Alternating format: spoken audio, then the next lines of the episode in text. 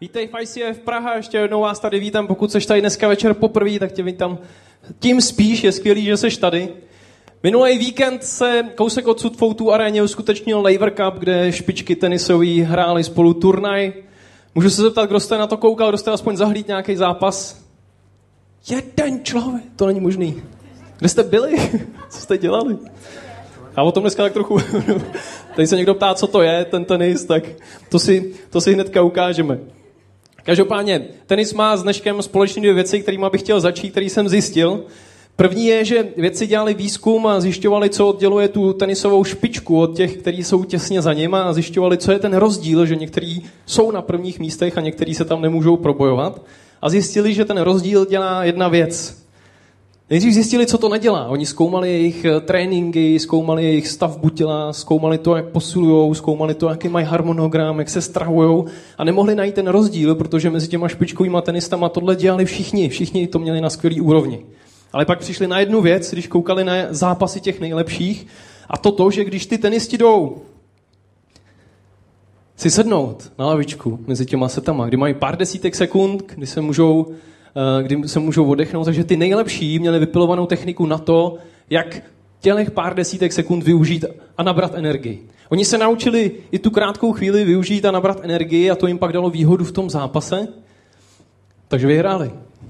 A druhá věc je o Ivanu Lendlovi. Ivan Lendl, určitě ho všichni známe, je to český rodák, který se stal Američanem, byl několik let úplně na prvním místě toho světového žebříčku těch tenistů, a oni o něm říkají, že to nebylo o tom, že by byl víc talentovaný než ostatní, ale že ten jeho úspěch spočíval v tom, že on se zaměřil na jednu věc, na tenis.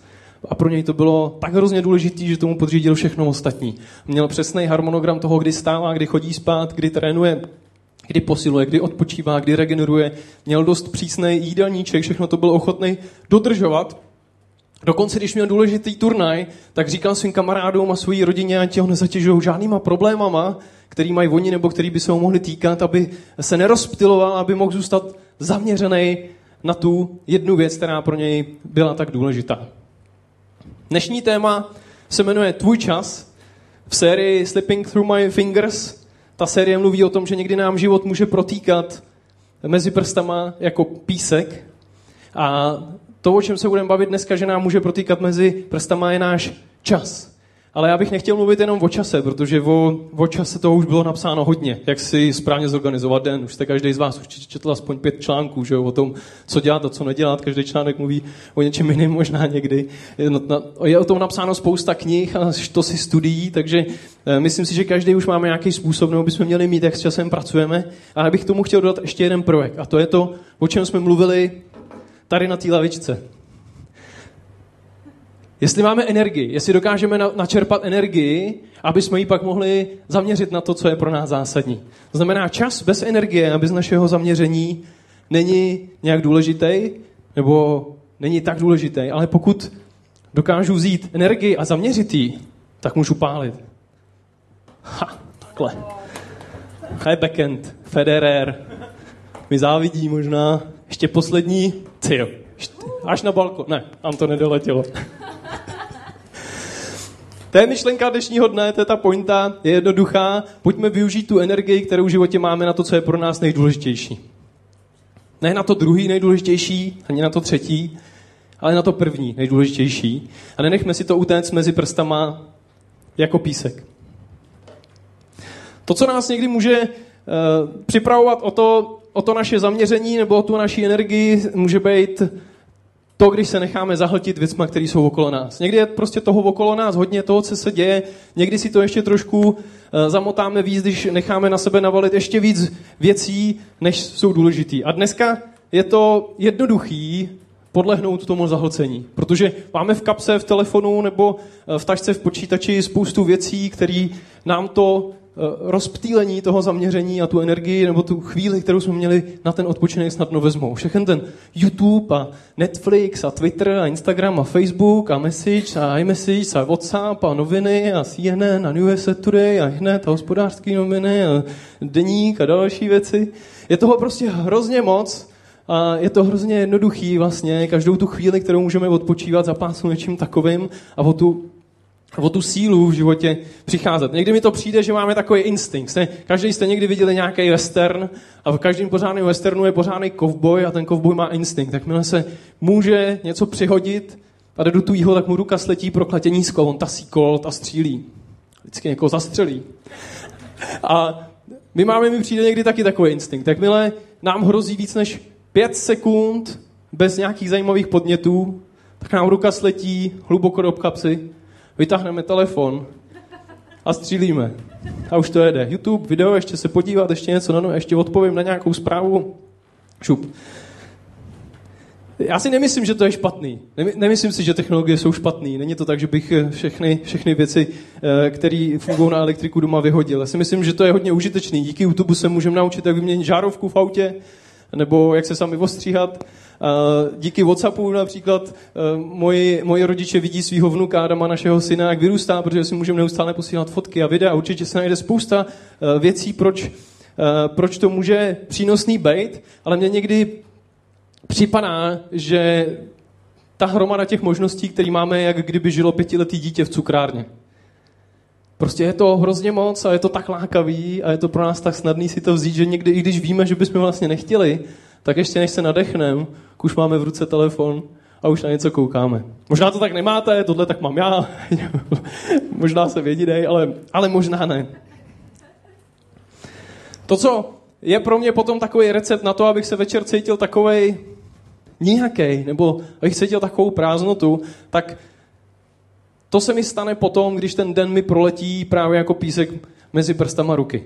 Když jdu do práce, ještě ve výtahu, ještě třeba v tramvaji nebo po cestě se kouknu na zprávy, kouknu na Facebook, ještě v práci, přestávky, možná když jdu domů potom, doma se kouknu na nějaký seriály, na Netflix, na YouTube, na Krauze, ještě si přečtu nějaký článek, když si jdu večer lehnout do postele, tak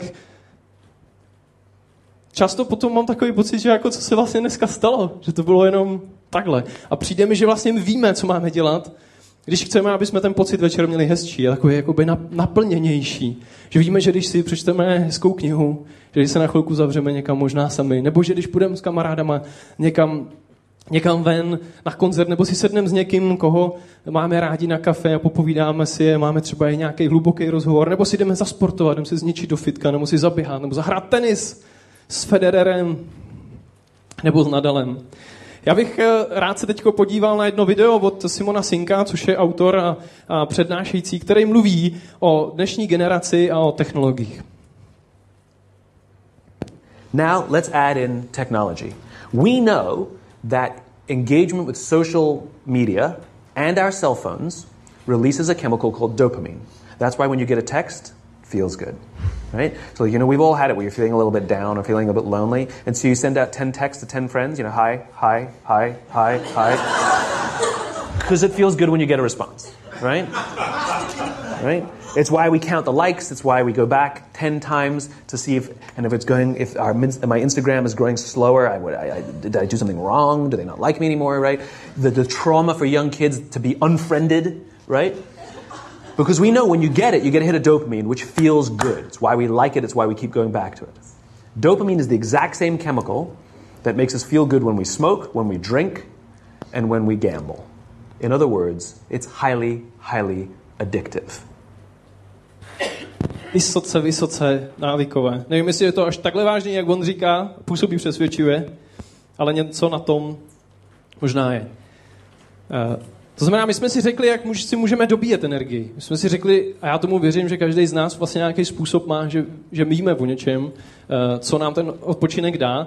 A můžeme se podívat na to, jak tu energii teda ztrácíme. Myslím si, že jsou dvě věci, jak přicházíme o energii. Jedno jsou nutné věci, jako je práce, nebo jako je rodina, nebo jako je vyřešení něčeho doma, zajít na úřad, vyřešení třeba nějakých těžkých rozhovorů, který v životě máme. A druhá věc jsou nenutné věci, kde o tu energii můžeme přicházet. A to může být třeba to, kdy právě máme nějaký čas, který bychom mohli využít k odpočinku, ale tak úplně se to nepovede, tu hlavu vypnout a trošku odrelaxovat. Může to vypadat třeba tak, že mám večer hodinu času a tu hodinu využiju, takže si otevřu Facebook a procházím pouze za postem. Jsem čím dál tím víc otrávený, až uběhne hodina. Já jsem ještě trošku víc otrávený, než jsem byl předtím, pak to akorát strčím do kapsy, ani nevím, co jsem pořádně viděl. Může to být o tom, že si vytvořím prostor a mám volnou sobotu. Možná mám hodně práce, možná je to kolem mě hodně, a já si udělám volnou sobotu, abych byl s rodinou nebo s přátelem a s kamarádama a nechám si ležet telefon na stole nebo na gauči a teď odpočívám, relaxuju, vypínám hlavu, pípne mi e-mail, to vidím. Sice jenom první 2 řádky, ale pondělní porada. Podozdávám seminárku v úterý a mě jenom proběhne hlavou, jo, to je pravda, já jsem na to vlastně tak trochu zapomněl, navíc musím ještě udělat ten kousek za toho mýho spolužáka, protože on se na to vykašlal, takže přemýšlím o tom jenom tu 1 minutu, kdy jsem si to přečet. A nebo je to tak, že ještě za 30 minut jsem vnitřně rozčílený, protože přemýšlím nad tím, kdy to udělám a že se mi teď nechce a že to měl vlastně udělat někdo jiný. Možná ještě večer, když usínám. To nám snadno vezme ten čas, který jsme vlastně měli na to dobytí energie. Nebo jiný příklad. Jdu na koncert s kamarádama, to je dobrá věc. Chci vidět pěknou show, to je dobrá věc. Vyhradím si na to čas, to je dobrá věc. Ale jsem na tom koncertě a každých 5 minut mi pípne zpráva. Takže se kouknu, to je krátká zpráva, co stihnu odpovědět, přece abych na to nemusel myslet, takže jo, zítra tam budu, tak chvilku odpovím zase, ne, tohle nestihnu. Když už mám telefon v ruce, tak si natočím kousek koncertu, k tomu dám na Facebook. Když to natáčím, tak mi tam vyskočí upozornění z Facebooku, že se kamarádovi převrhla kočička na záda. Se na to rovnou podívám, bych mu dal like, aby měl radost.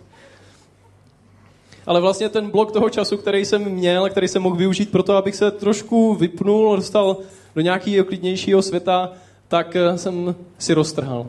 Tak trošku to vypadá jako takový multitasking, nebo jako dělat víc věcí najednou. Taková oblíbená věc, akorát, že je to blbost.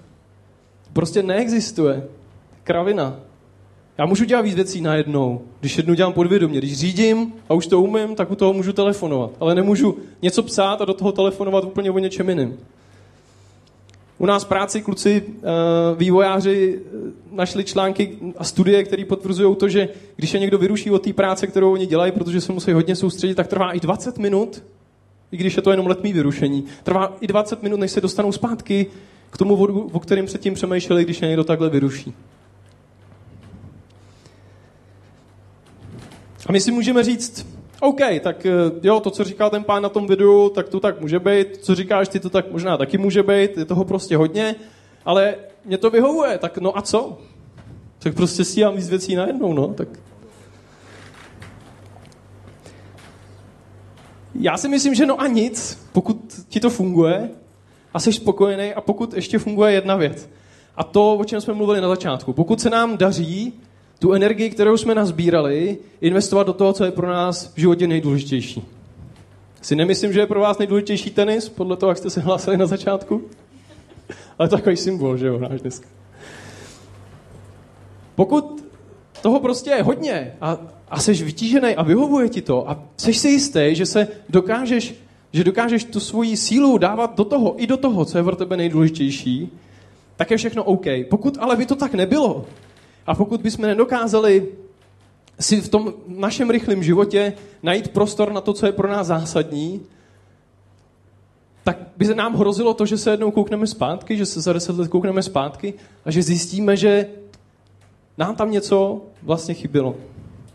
Jestli jsem správně pochopil, moje starší kamarády, když jsme se o tom bavili, tak nějakým podobným způsobem je definovaná krize středního věku. Když se člověk dostane do věku, kdy mu je 40, 45 let, dostane se vlastně k tomu, že si tak nějak podvědomě nebo i vědomě hodnotí život, protože se dostal do pomyslné poloviny. Řekne si, že to, co se zhruba povedlo za tu první polovinu, se povede i za tu druhou polovinu, ale pokud vlastně ten život do té první půlky tak nějak uběhnul, on má třeba rodinu, má zázemí, má bydlení, má práci, má auto, ale vlastně neměl čas na to, aby pracoval na tom, co pro něj bylo nejdůležitější, anebo pro něj byla nejdůležitější třeba ta rodina, ale ta rodina vlastně nefunguje tak, jak on si představoval, tak se může snadno stát, že má potřebu to skračovat a rychle začít znova, aby to ještě vlastně zachránil. A tak se může takovému člověku přihodit to, že s novým účesem a s novou koženou bundou, s novou motorkou si pořídí novou přítelkyni, novou ženu, novou rodinu, aby vlastně to ještě teda zachránil a zkusil to ještě jednou udělat jinak a správně, akorát, že pokud nezmění postoje, se kterými to dělal poprvé, tak vlastně se dostane do stejné situace za 15-20 let, akorát uteklo víc času. Takže tohle já neznám, tohle jsem slyšel, já jsem krizi středního věku ještě neměl, ale něco podobného se děje té mojí generaci už mnohem dřív. Okolo 15-20 let vlastně ta dnešní generace zažívá to, že už jsou pod stresem, že už jsou frustrovaní z toho, že do toho života, kde je tolik možností, co dělat a kam jít a co všechno číst a na co všechno odpovídat, co všechno vidět, nedokážou dostat to, co je pro ně důležitý, anebo si na to nedokážou dát energii.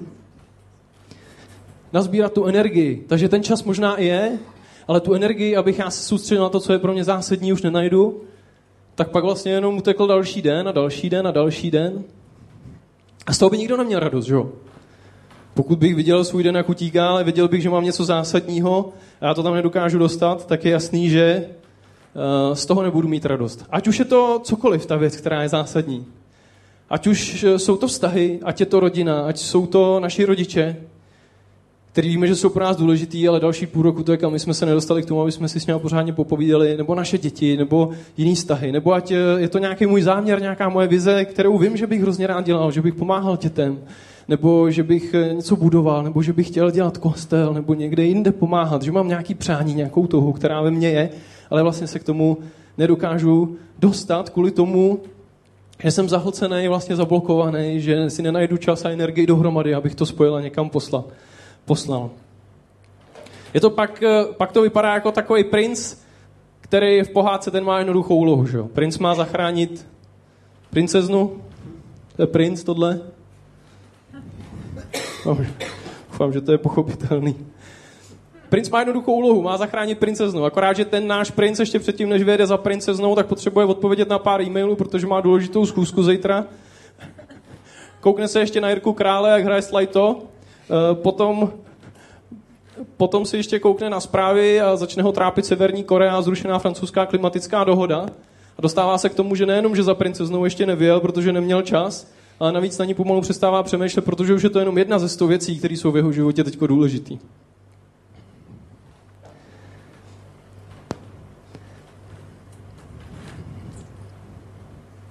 Takže zatím to může působit tak, jako že jsme si toho moc veselýho neřekli dneska.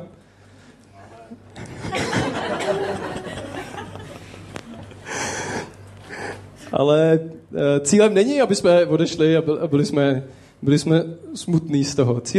Cílem je, že skutečně spoustě z nás to může fungovat tak, že prostě jsi spokojený se svým životem, že víš, co je pro tebe důležitý, že zatím jdeš, že na to máš energii a to je skvělý, ale pokud náhodou to někomu z nás takhle nefunguje, nebo z něčeho, to, co jsme probírali, to zarezonovalo, že jsme si řekli, jo, vlastně na tom by něco možná mohlo být, tak pak můžeme možná dostáváme příležitost k tomu, aby jsme s tím něco udělali ještě předtím, než těch 10 let uteče.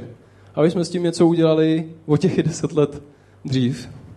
Já jsem v létě pozval moji mámu do divadla, tady do Prahy, ona není z Prahy, protože jsme o tom mluvili už roky a já jsem se k tomu nedokázal nikdy dokopat, protože jsem měl vždycky spoustu důležitých věcí a rodiče vždycky počkají, že jo?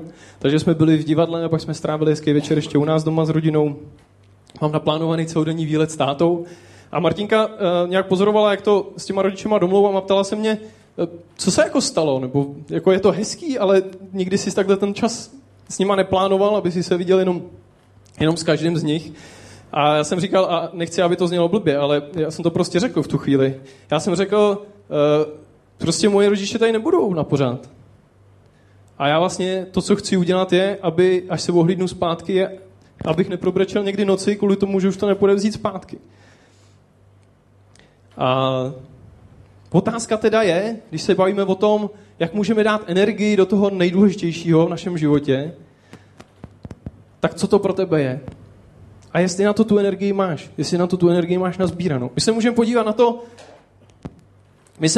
na to, co s tím, protože pokud to tak není, tak co s tím můžeme dělat? První věc, o které jsme teď mluvili, je otázka, jestli něco takového je. Jestli něco takového je, vlastně čemu bychom se chtěli dostat, ale k čemu se nám zatím dostat nedaří. Já jsem na tohleto téma četl knížku Buďte ve formě od Léry a Švarce. Vidíte Vy vidíte na slajdu.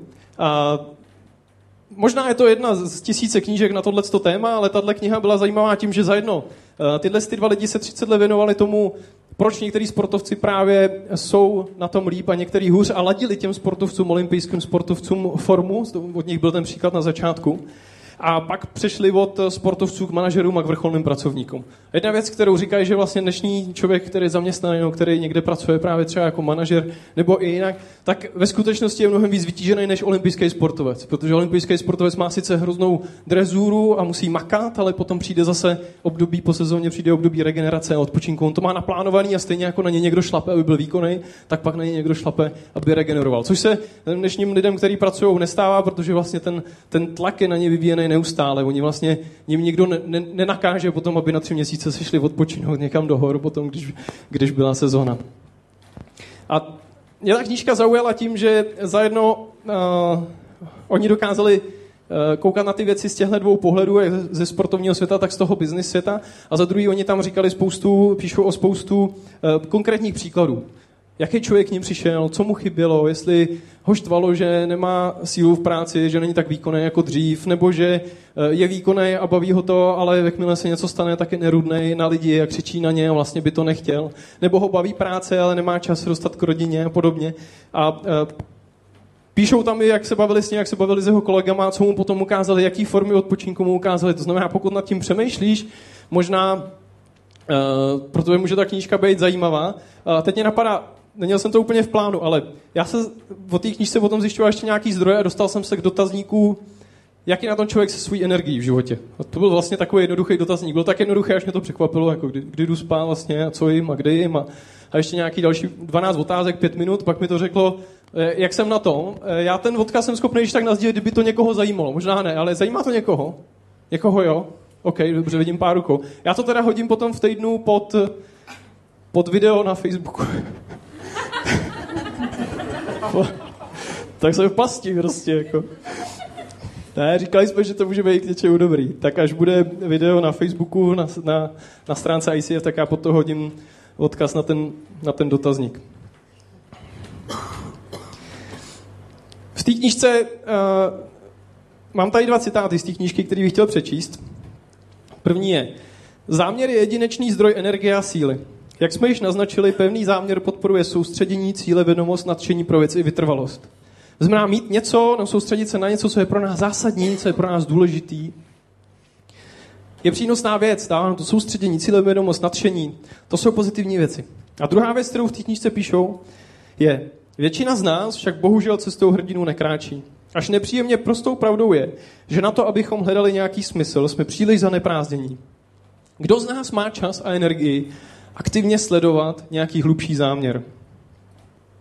To je vlastně to druhý je smutná zpráva. Oni totiž došli k tomu, za něma chodí hypervýkonní lidi, kteří ve skutečnosti si nedokážou ve svém životě najít 2-3 hodiny na to, aby si sedli a prostě jenom přemýšleli nebo si psali, co je pro ně vlastně důležitý a něco s tím udělali. Tak to sice není dobrá zpráva, ale my o tom víme a takže to pro nás je dobrá zpráva, protože na základě toho můžeme něco změnit. Mám tu 2 věci, které si myslím, že pro nás můžou být důležitý, pokud v takové situaci jsme. První je vůbec si na sebe udělat nějaký prostor. Udělat si prostor sami na sebe a na to, co je pro nás zásadní. Já si popravdě myslím, že pokud prostě máme čas, máme energii, pokud to nazbíráme, tak si myslím, že pak vlastně i uvidíme to, co je pro nás důležitý. Že my to vlastně víme, my na to akorát často už nemáme prostě ani náladu, ani chuť se tomu věnovat, protože sorry, ale když přijdu zuntovaný z práce, kde jsem celý den řešil problémy a ještě večer jsem řešil doma problémy, tak pak prostě jako se na tu lavičku tak možná jako zhroutím a ještě jsem schopný si pustit nějaký film. Ale já věřím tomu, že když si na sebe dokážeme vytvořit prostor, takže pak to je mnohem jednodušší se zaměřit na to, co pro nás zásadní je. Jedna manažerská poučka říká, že má smysl plánovat si maximálně 60% pracovního času. Že víc nemá smysl plánovat, protože se stanou nějaké věci, které nečekáme a budeme potřebovat řešit něco, o čem jsme předem nevěděli. A já si myslím, že podobně to funguje nejenom v pracovním čase, ale celkově. Prostě obecně si myslím, že můžeme říct, že je velmi prospěšný, že v našem kalendáři jsou prázdné místa. Prostě jen tak. Aspoň já osobně to nacházím velmi prospěšný, protože když ty prázdné místa tam jsou a nějaké důležité věci pro mě se objeví a někdo potřebuje pomoc nebo rodiče nebo něco, co vím, že je pro mě zásadní, tak to tam můžu snadno vlastně dodat, protože ten prostor mám. Akorát se mi děje jedna věc, a to, že mám pocit, že jsem takový neslušnej. Prostě odmítám věci, které bych z společenského hlediska vlastně odmítat neměl. Je mi to líto, spoustu různých oslav a svadeb a podobných věcí stihnu a hrozně rád. A bohužel některý prostě nemám kapacitu. Já bych to stihl všechno odběhat, všude bych mohl být přítomnej, taky jsem to takhle dokázal ve svém životě pár let dělat. Ale jak jsem potom vypadal večer, nebo potom, když jsem měl teda chvilku nějak jako dávat dokupy, tak nevypadal jsem vůbec nějak dobře a vůbec už jsem neměl náladu něco dělat. Všude jsem byl, všechno jsem stihl, ale to bylo tak všechno.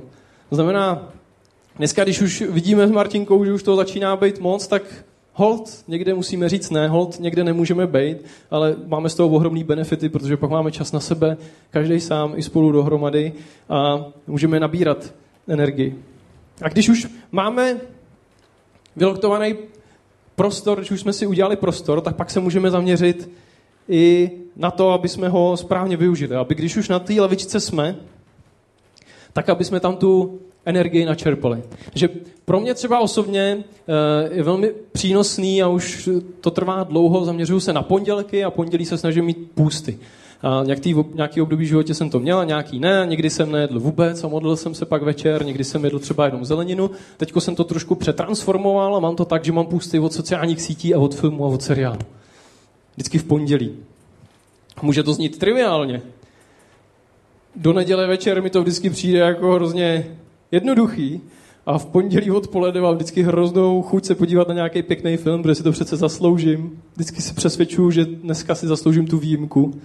Řeknu, že to zkusím dokázat. Ale když to dokážu, tak se děje jedna věc. Tak se děje to, že v pondělí večer si čtu, píšu si, čtu si Bibli, můžu se modlit. A vlastně to jsou to věci, které mi tu energii dávají, abych je vlastně chtěl dělat každý den. A mám pocit, že jednoduchý je dělat každý den, ale někdy se ohlídnu a zjistím, že vlastně se povedly udělat jenom v tom týdnu, kdy jsem se na to vyloženě takhle zaměřil, jsem si to vyloženě dal do kalendáře. Další věc, kterou jsem udělal po té sérii, která tady byla série kázání asi před 4 rokem, která mluvila hodně právě o sociálních sítích a o tom, jak to na nás působí, tak já jsem o tom pak teda přemýšlel, přebavoval jsem si to v hlavě, celou dobu jsem se přesvědčoval, že já závislý nejsem, že se to týká těch ostatních, až jsem se naštval a já jsem zrušil všechny notifikace, všechny upozornění na telefon, všechno kromě telefonu. Já jsem to rušil postupně, jsem se vždycky přesvědčoval, že ještě něco si tam nechám, až jsem se jednou naštval, zrušil jsem to všechno, takže jediná věc, která mi rozezní anebo rozsvítí telefon, je opravdový telefonování. Ani žádná zpráva, ani e-mail, ani žádné novinky ze světa, těm se to nepovede. A připadal jsem si, že to bude hrozně velký jako skok v mém životě, že se pak všechno změní, když tohle udělám, protože jsem se to nedokázal představit, co když někdo něco bude potřebovat, že jo. Víte, co se stalo? Nikdo asi nic nepotřeboval zatím, protože provazník sice neodpovídá na zprávy hned a nevidí všechno hned, ale podle mě si toho nikdo ani nevšiml. Nic se nezhroutilo. Pak o pár týdnů později jsem si uvědomil, že kdykoliv mám takovou tu chvíli, kdybych mohl se jako tak nadechnout a odpočinout si. Takže můj instinkt kovboje funguje neomylně. Vždycky jsem si sedl, řekl jsem si, že nebudu na ten telefon koukat a už jsem ho měl v ruce, takže už jsem byl na Facebooku, už jsem byl na Instagramu, protože je tam spousta zajímavých věcí, že jo? Škoda nevidět, se s tím lidi dali tu práci, aby to tam bylo pěkný. Takže jsem se naštval, protože jsem na to pořád klikal jako pako, tak jsem to obojí odinstaloval, zabralo to asi 3 sekundy to odinstalovat a bylo to. Zase se nic nezhroutilo, svět běží dál, i bez toho, že já bych tam byl. A tam jsem občas na počítači, ale tak 10krát méně, než když jsem tam chodil přes telefon. Co je to u tebe? Co můžeš udělat ty? Pokud máš něco, kvůli čemu bys to chtěl změnit, pokud máš něco, k čemu bys se rád dostal, nedaří se ti to, protože prostě už na to nemáš energii, co můžeš udělat ty za změnu, abys tu energii nabral, abys ji mohl investovat do toho nejdůležitějšího, co v tvém životě je.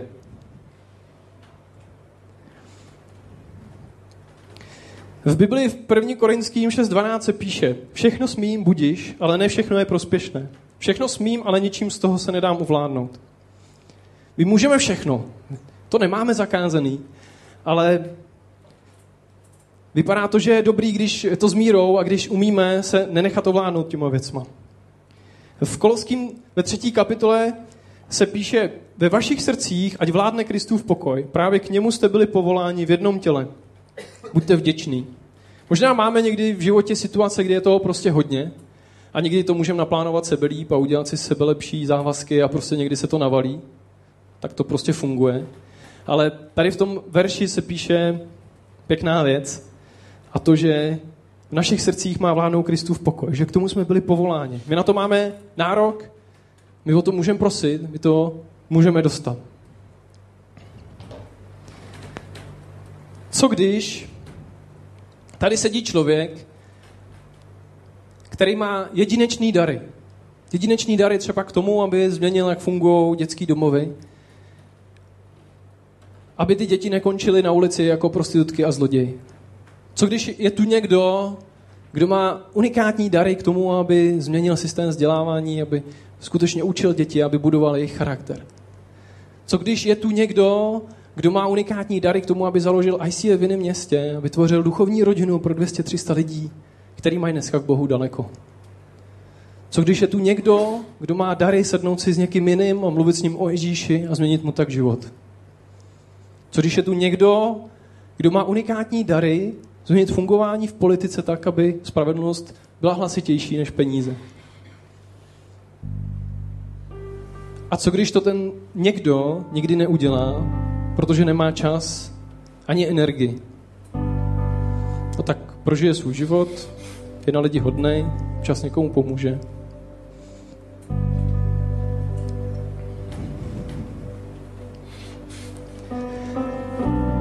A já věřím, že můžeme udělat změnu. A věřím tomu, že Bůh do každého z nás dal unikátní dary, že Bůh do každého z nás dal unikátní věci, které když vidíme, že se dějou, tak nás to hrozně vnitřně nadchne a máme z toho ohromnou radost. Že máme v sobě věci, které když vidíme, že se nedějou a že někde chybí, tak nás to tak hrozně štve, že o tom musíme mluvit a že se nás to dotýká. Že máme věci, které když vidíme, tak skutečně cítíme, že to s náma rezonuje, nebo že to je pro nás prostě důležitější než pro ostatní. A věřím, že Bůh to do nás dal kvůli tomu, aby jsme to právě použili a že to do nás dal kvůli tomu, aby skrz nás, s náma, mohl měnit svět. John Maxwell ve své poslední knížce píše: pokud v našem každodenním životě přinášíme pozitivní změnu do životů ostatních, začneme žít život, který má skutečný význam. On dál v té knížce píše, že my nemusíme být super hrdinové, ani super politici, ani super manažeři, nebo super sportovci, aby jsme dokázali naplňovat nějaký náš záměr, který bude mít vliv. On tady píše, že je to o tom, pokud dokážeme přinášet pozitivní změnu do životů ostatních, tak ten náš život může mít ohromný význam. A já jsem přesvědčený o tom, že Ježíš nás miluje, ať už nějaký záměr naplňujeme nebo ne. A zároveň věřím, že stojí za to si najít energii na to, co je pro nás důležitý. A věnovat se tomu. Jestli chcete, můžete se postavit se mnou k modlitbě.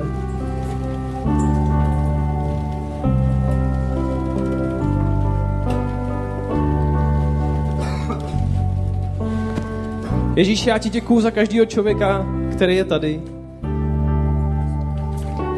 A děkuju ti za to, že ty do nás dáváš unikátní věci a unikátní dary. Jsou to věci, který můžeme využít a po kterých můžeme jít a který nám budou dodávat zpátky to nadšení do života. Prosím tě za každýho, kdo tady je nebo kouká na video, kdo nemá energii, kdo je unavený, kdo má těžký období v životě. Prosím, abys takovému člověku dal sílu, aby to zvládl, aby to tím obdobím prošel.